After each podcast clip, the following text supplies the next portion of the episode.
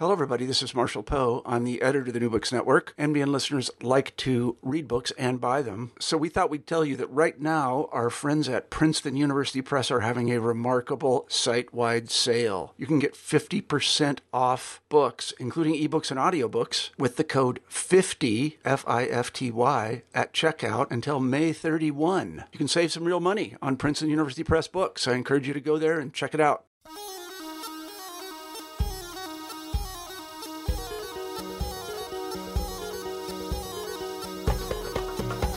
Hello, everyone, and welcome back to New Books in Middle Eastern Studies, a podcast channel on the New Books Network. I'm Robert Elliott, the host of the channel. Today, we'll be speaking with Dr. Perin Gürel about her new book, The Limits of Westernization A Cultural History of America and Turkey. Hi, Dr. Gürel. Welcome to the show. Thank you for having me. Perin, I wonder if you can begin the interview by telling us a little bit about yourself. Sure. I was born in Istanbul, Turkey in 1981, very specific, February 1981. but um, that's during, that was during military rule, actually, following the 1980 coup, which, as your listeners probably know, realigned Turkish society in pretty significant ways. So I grew up during a time that I explore in the later chapters of the book, a time of rising American influence on Turkish politics, economy, and culture under Turgut Özal's government. I also went to an American high school in Turkey, which established my understanding of the United States, this distant empire that somehow seemed so present, and was really beginning to influence the way I built up my own identity as a modern Turkish girl. So, after two years at two different Turkish universities as an English major, I transferred to UC Berkeley as an international transfer student. And there I discovered American studies, this interdisciplinary field that I ended up getting my PhD in at Yale in 2011. And I'm currently assistant professor of American Studies at the University of Notre Dame. I specialize in transnational American studies with focus on US and the Middle East. So it's pretty cool to be on a New Books uh, in Middle East podcast. Hey, well, we're, we're very ha- glad to have you on. So, how did you come upon this spe- spe- eh, excuse me this specific topic? Did this have to do with your upbringing, or was there something um, else that led to your interest in this? Yeah, I think, um, as I said, growing up in Turkey in the 1980s and 1990s had a lot to do with it. Um, as I noted, America loomed very large in our everyday life, specifically regarding discussions around westernization or batılılaşma. And we also learned about the United States in school in our history classes, specifically about this thing called the American Mandate, Amerikan Mandası, which was a part of the discussion about the reordering of the world after World War One, where our teacher told us that Turkey was maybe almost going to be a U.S. colony, but then we fought back, etc. Um, so then I came to the United States and I decided to study American history and culture.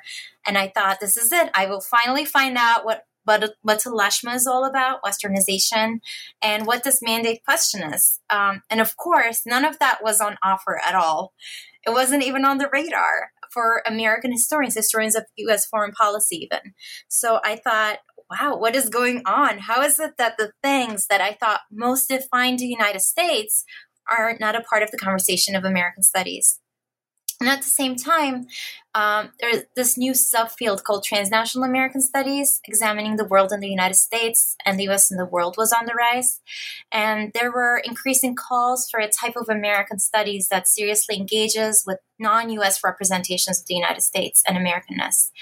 So I thought I might have a role to play here. And every class I took in graduate school, I tried to write something about how debates over westernization in other parts of the world and um, their writing of history can help us understand the US and the world. And that's how the project was born. I really wanted to look at these different representations and why parts of these narratives were missing from official American history and American studies. And on this topic of westernization, you introduced this term wild westernization. Can you tell us a bit about what you mean by this? Sure. I think the best way to think about wild westernization for me and the need to kind of conceptualize or offer a new term um, was to contrast it with the two terms that actually do exist in the literature. A lot of the book is interdisciplinary, builds on different Turkish engagements with the question of Westernization. So the terms that do exist, uh, the first one is what scholars have called authoritarian modernization, or what we might think of as selective or authoritarian Westernization, which is a state and elite directed project of social engineering, which is really most closely associated with the Kemalist government of the early 20th century, where you incorporate different uh, political practices, different ways of dress, different modes of um, being, even different ways of sort of sitting on a chair into the country to selectively modernize it, to bring it in line with what Atatürk called contemporary civilization. So that's selective westernization or authoritarian modernization. So we have a huge scholarship around that, especially in history. And then we have a huge scholarship on the literature side on so called over westernization, sometimes called super westernization or westoxication, which is again this look from top down, worrying about the degenerating influence of westernization measures and attempting to control it. So while um, both of these things are going on, I uh, wanted to talk about the other thing that's going on, which is what we might think of as vernacular transculturation with the West. So, wild westernization for me is a term for the types of cultural contact and influence with the West that were not foreseen by Turkish leaders who set out to properly modernize or strategically westernize the country and its peoples in the early 20th century. So, it is my term for the mess of what happens when cultures interact and intersect and transform across power hierarchies, and specifically about the types of vernacular transculturation with the United States that followed on the heels of World War II. This wide-scaled wide wide-scale transculturation of Western, specifically American cultural exports, with the local vernacular. So for me, wild westernization, as you can tell from the name, is this vernacular cultural reality that cannot be controlled by policymakers in Turkey or the United States. It's a hybridization process with effects that are sometimes vulgar, sometimes sort of resigned to capitalism, sometimes defined of authority, but ultimately unpredictable. And some of the processes that I label as wild westernization or uh, vernacular transculturation have been critiqued as wrong or over westernization by Turkish authors. So, wrong westernization, yanlış batılaşma, or over westernization, aşırı batılaşma, to use the Turkish terms. And I wanted to reject the moralizing inherent in those designations while also showing the broader reality and politics of cultural transformation. And of course, it puns with the Wild West. And a big part of um, wild westernization that I influence uh, that I explore in the book is how these ideas about what the Wild West also begin to influence Turkish cultural production. I really, actually, I really enjoyed that part of the book. Um, you have a wonderful hook regarding oh, yeah. these kind of forms of cultural production, and uh, I was I, I, was reading the book and I, I started giggling like a madman as That's I was so like, going I'm through so the first glad. few pages. Oh yeah, was... um, the language can be strong, but I owe so much to that concept of wild westernization. I really owe it to my love of Turkish popular culture, especially Turkish humor, Turkish comedy. Um, these I, I think these sort of popular thinkers worked it out and worked out what it meant to try to draw the limits of westernization and to fail and how sort of ridiculous that endeavor is um, so i that, that thank you for pointing i do think the book ended up being kind of funny because of that focus and specifically that comedy scene that I open with, the Yahşi movie, which I recommend to all ris- listeners. Um, it's a really great um, humor piece of humor that engages with the idea of America, through the Ottoman Empire in an interesting way. And um, on a slightly different note, in chapter one, you speak a lot about Halide Edip and the Wilsonian Principles League. Can you tell us a little bit about Halide Edip, who she is, and how she fits within this narrative? Sure. Um, Halide Edip Adıvar Um, she's a very significant player in this question really the debates about westernization but specifically this question that comes up right after world war one which is the question of a us mandate over turkey this is was a big part of our history books in turkey that completely wasn't on the radar, as I said, in the United States.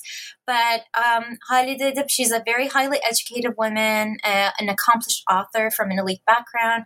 And right after World War One, as the Ottoman Empire is kind of lost the war and um, you don't know what the future holds, she founds this organization called the Wilsonian Principles League that initially argues for sovereignty under Wilsonian principles. And after the setup of the mandate system, she begins to lobby for a US mandate over the remainders of the Ottoman Empire. So she and like minded intellectuals believe that the United States at this time would be a really good guide for um, the Ottoman Empire towards modernity and that the United States doesn't have these imperialistic designs on the Middle East, on their lands, unlike Europe, really every major power.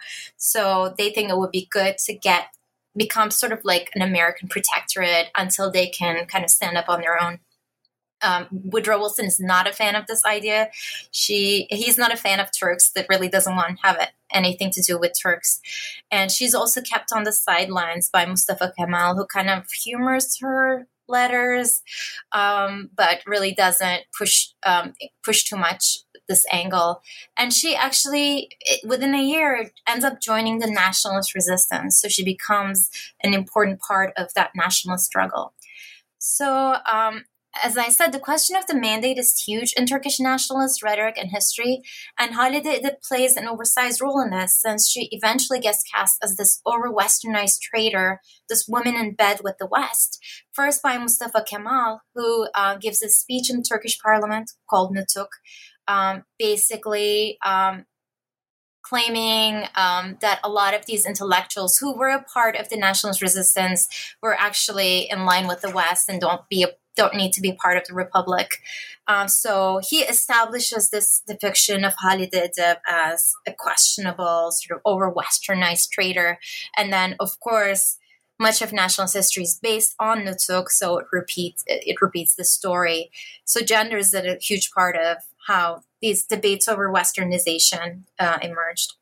So the chapter tells the story of the question of the mandate, what happened and the competing Turkish and U.S. nationalist histories through her figure, to, through the figure of Halide Edip. And I also talk about how representations of Halide Edip changed in the early 20th century. She's a sort of venerable figure. Really, by the 1970s, as anti-Americanism is on the rise, um, her statue is bombed because she is seen as an example of some some intellectual elite intellectual who argues for U.S. imperialism over Turkey. So it's all about these debates around her figure. And a part of it was published in American Quarterly, in case any of your readers want to check it out.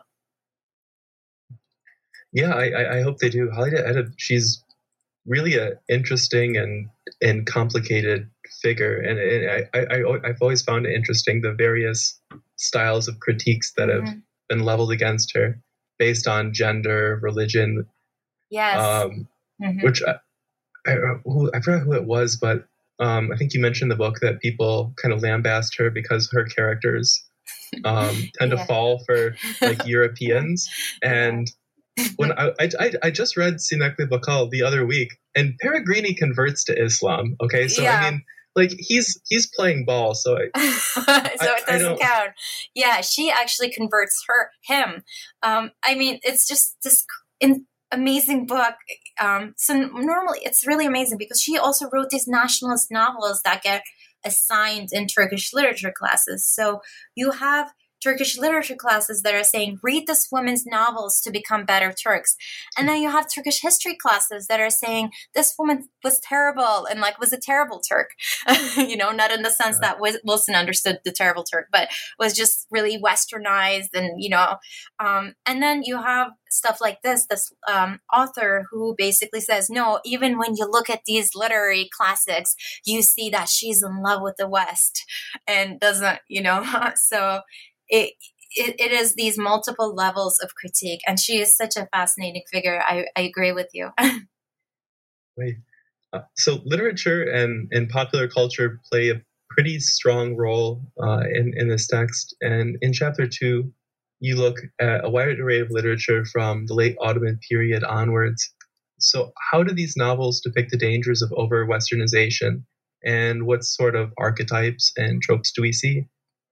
So the book, as you say, kind of follows this rhetorical line from official to less official, from uh, expressly political to stuff that is seen as less political. So that I place the novel between the official and the vernacular because it played such a political role. And just as in chapter one, I build on the work of Turkish historians. In chapter two, I build on the work of amazing Turkish literary scholars such as Berna Moran, Jale Parla, Sibel Özek, who have offered readings of the Turkish novel as a space where gendered anxieties about westernizations played out. Um, not much of that work focuses on Europe. So I wanted to see how these worries about over westernization which I really developed in the late Ottoman period, as you know, in the high age of European imperialism, transformed once the United States entered the game at the turn of the century and really began to dominate it by the middle of the 20th century. So a lot of figures shift. Um, so in the late Ottoman era, we already begin to see a shift in the dynamics and register of westernization from comical like with the figure of the dandy who is in love with Europe and he's kind of a humorous figure, a failure. Um, so you transition from the late 19th century to the early 20th century from this comical figure of the dandy to the tragic figure of the West toxicated falling young women, um, uh, which, uh, of course, that corresponds with the empire's literal invasion by sort of the beloved uh, West. But um, we also watch America, the United States, kind of enter into the Turkish novel during this time, initially as the lesser of two evils. So you have Europeans, um, and then you have Americans who are also problematic, but not as bad as the Europeans in the 1920s, 1930s. So, for example, in Karaosmanoğlu's famous novel Sodom and Gomorrah, sort of Europeanness is associated with rape and sodomy, and Americanness is associated with this sort of light lesbianism. you know, gender and sexuality play a huge role in how these limits are getting drawn and how nations and their power are getting figured. But um, so um, initially, America is like kind of the lesser of two evils, which is also the language used in calling for a mandate in the early 20th century. But eventually, it develops into the sort of most dangerous source of West, West toxification. Um, as the century progresses in the 60s and on. Um, towards the end of the century, we also begin to have novels which refuse to enforce the boundaries of westernization. One of the novels that I look at is Orhan Pamuk's New Life, um, which kind of complicates these ideas about strategic westernization, over westernization, etc., and just kind of is a mess. Represents wild westernization, really, in a really um, apt way. But it's ironic then that Orhan Pamuk himself gets cast as an over westernized traitor, again, through this sort of gendered class and uh, language that also relates to religion, kind of like he's also seen as a crypto Jew. So the novel initially gets recruited into this project of establishing the limits of westernization, figuratively drawing them via gender and class, but exceeds these goals. And it also begins to operate as a forum to challenge the state's allegorical impulse and the very attempt to draw these boundaries and becomes a beautiful archive, I think, of vernacular transculturation. But um, this is not a progress narrative. I made it sound like one. But even as some novelists are doing this sort of complicating in the early 21st century, we then at the same time have the rise of the ultra nationalist novels like Metal Fırtına, The Metal Storm, that continues to be very much invested in drawing the limits of westernization over gender and sexuality. So, in chapter three, you explore something that you called Turklish. Can you explain to our listeners a bit about what you mean by this and how this type of language is used? Sure. Um, so Turklish is just my translation of Turkilizce. A lot of these terms are my attempts to translate vernacular Turkish terms. So this is one example of that. Turkilizce um, is the term that begins to be used in the late 60s, late 70s. It's basically about mixtures of Turkish and English that manifest in everyday speech. Um, and they can be used in a variety of ways advertising, humor, protests, in protest log- slogans. Um, but what I focus in on this chapter is how it's used to create humor So I think maybe I can best explain it with a joke from my childhood.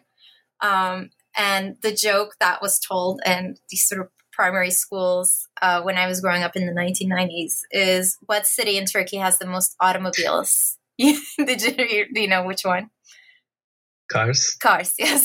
so that that is the joke. I think so. It's obviously a pun, right, on Kars, the city, and cars, you know, automobiles.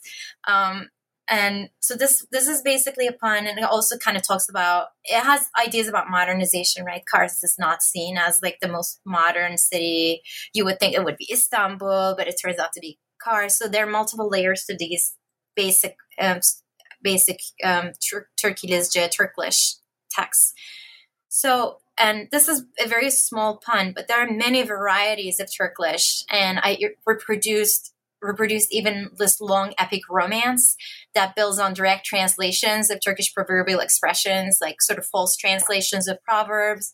Um, tells this extensive story about these star-crossed lovers that replicates kind of Yeşilçam movies, classical um, Turkish movies. So this chapter actually was the first extensive study that I could find that I had to produce of Turkish humor. Um, but of course, I was studying it again with an eye to how these texts reflect wild westernization or vernacular transculturation with the United States, and how Turkish might also be used in an oppositional manner as well uh, to critique selective westernization, but even to kind of talk back to empire, to talk back to the United States.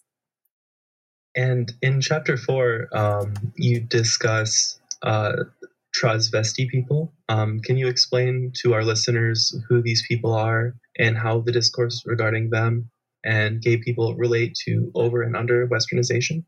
So this chapter was very difficult to write, partially because of these terms. Um, and as with the other chapters, I foregrounded popular understandings of categorizations that, of course, differ from the many ways people identify or don't identify in terms of gender identity and sexual object choice. But what I'm doing in this chapter is basically I wanted to look at the civilizational discourses that were forming around male sexual identities or figures in the 1990s and early 2000s.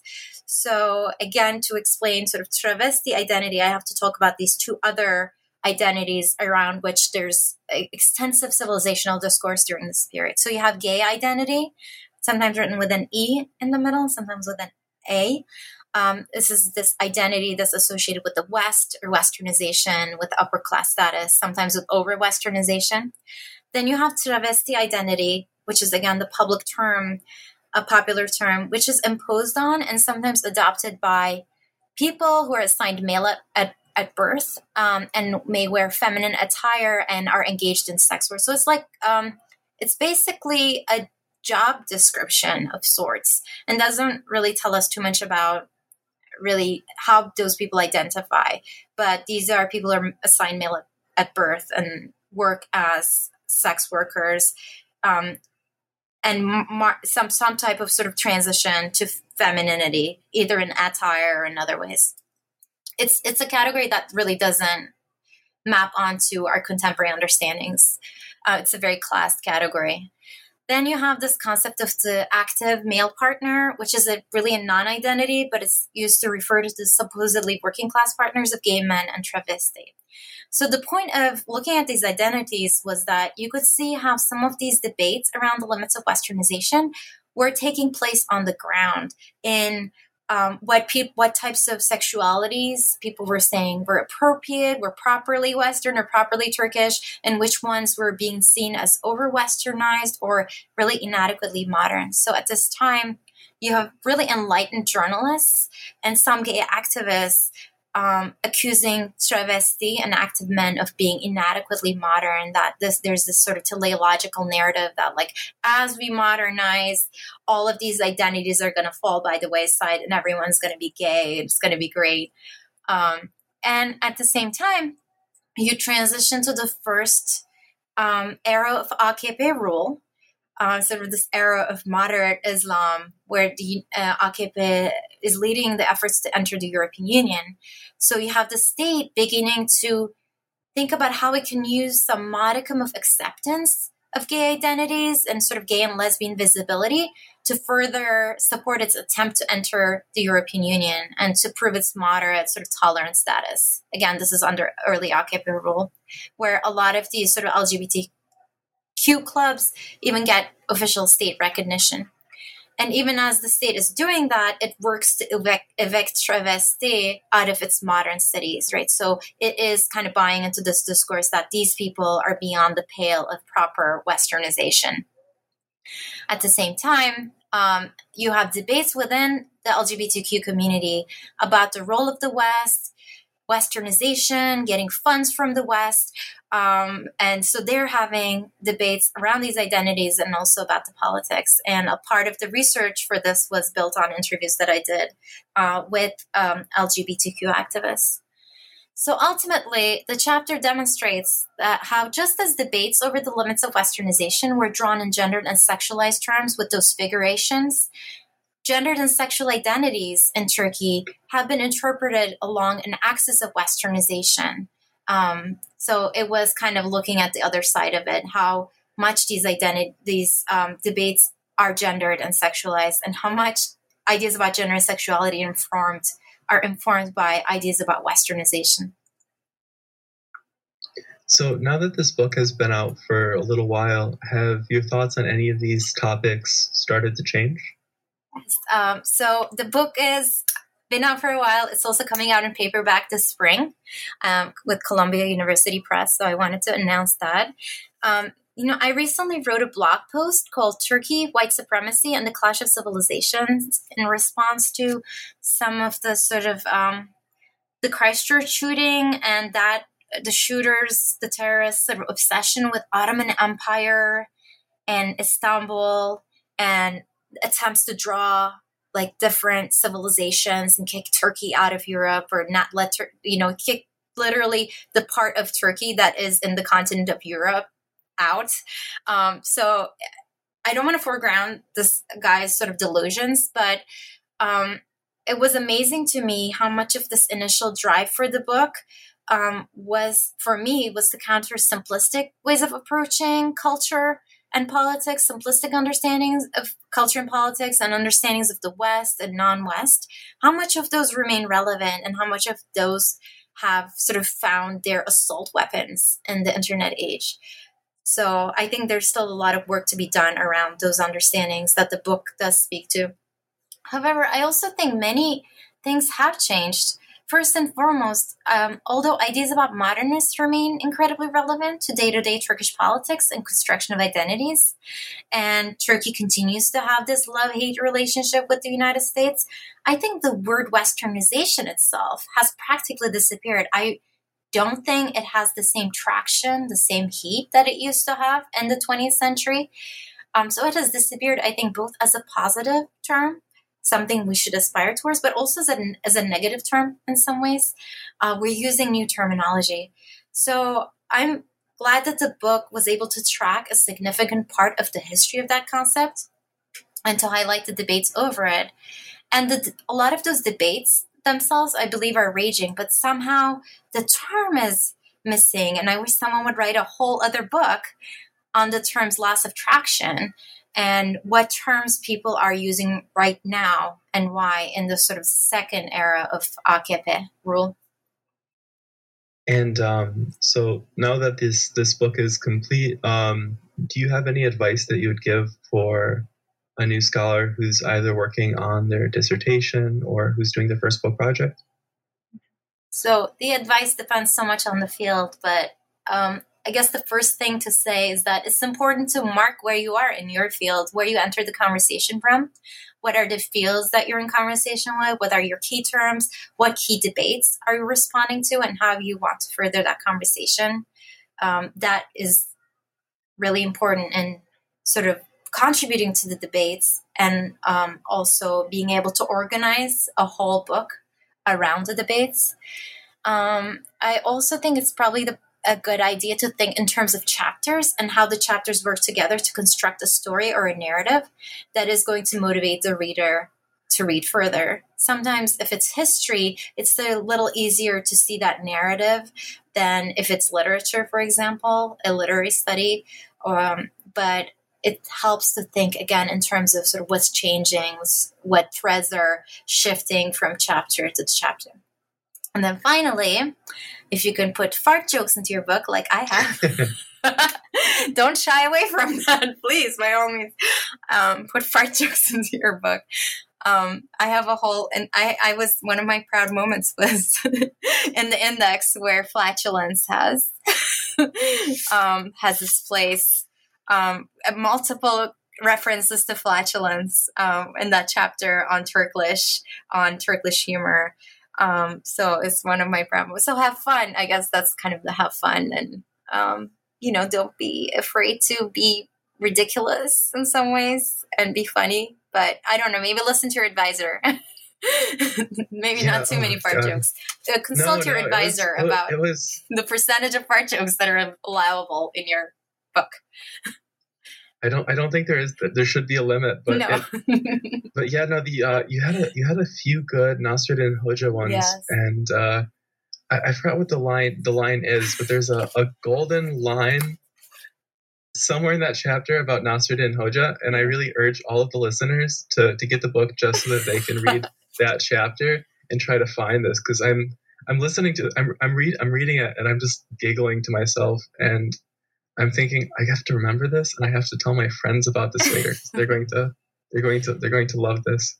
Is it the where where he's at the um there he's at an Arab sheikh's house and he's eating food? Is that the one or other something else? Where he farts. I'm not going to reveal the joke. by the book.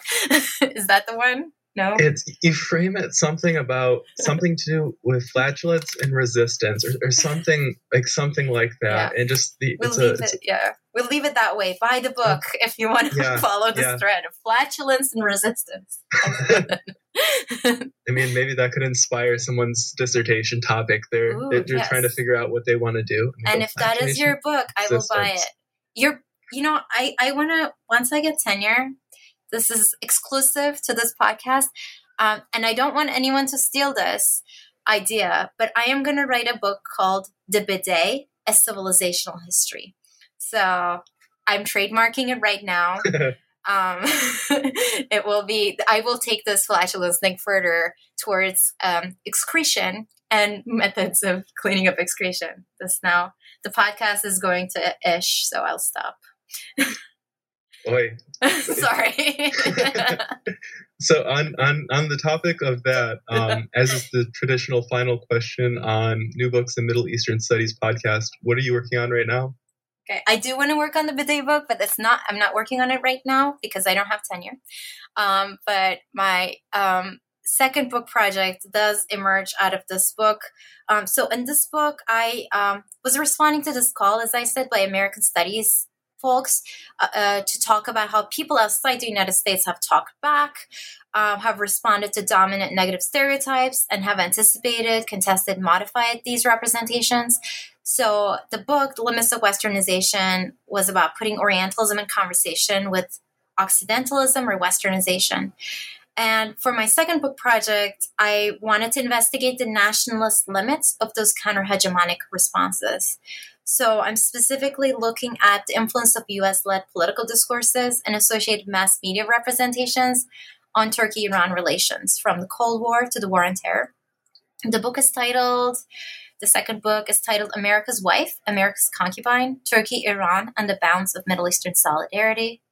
Um, that title comes from the Shah of Iran, Mohammad Reza Shah, the last Shah, who once complained to Kennedy that America treats Turkey as a wife and Iran as a concubine. So I'm taking those uh, figure that figured language, the gendered language, very seriously, and specifically, I'm looking at comparatism as a mode of knowledge generation and political strategy. So I'm examining which political actors have mobilized comparative representations of Turkey and Iran and under what terms. How did comparatism operate in rhetorically connecting the two countries, but also maybe limiting the possibilities of solidarity against imperialism? And I want, I'm also investigating the role US hegemony played in these projections that sounds like a really great project and i'm hoping that once that's out we can have you back on the podcast and uh, we can have another conversation about that one absolutely thank you Well, Pelin or Perin, we've sorry we've we've taken up a lot of your time today. Um, I I really enjoyed our conversation. Thanks so much for coming on the podcast. Thank you for having me. I had a great time. And again, um, the book is The Limits of Westernization A Cultural History of America and Turkey by Perin Gürel. And goodbye for now.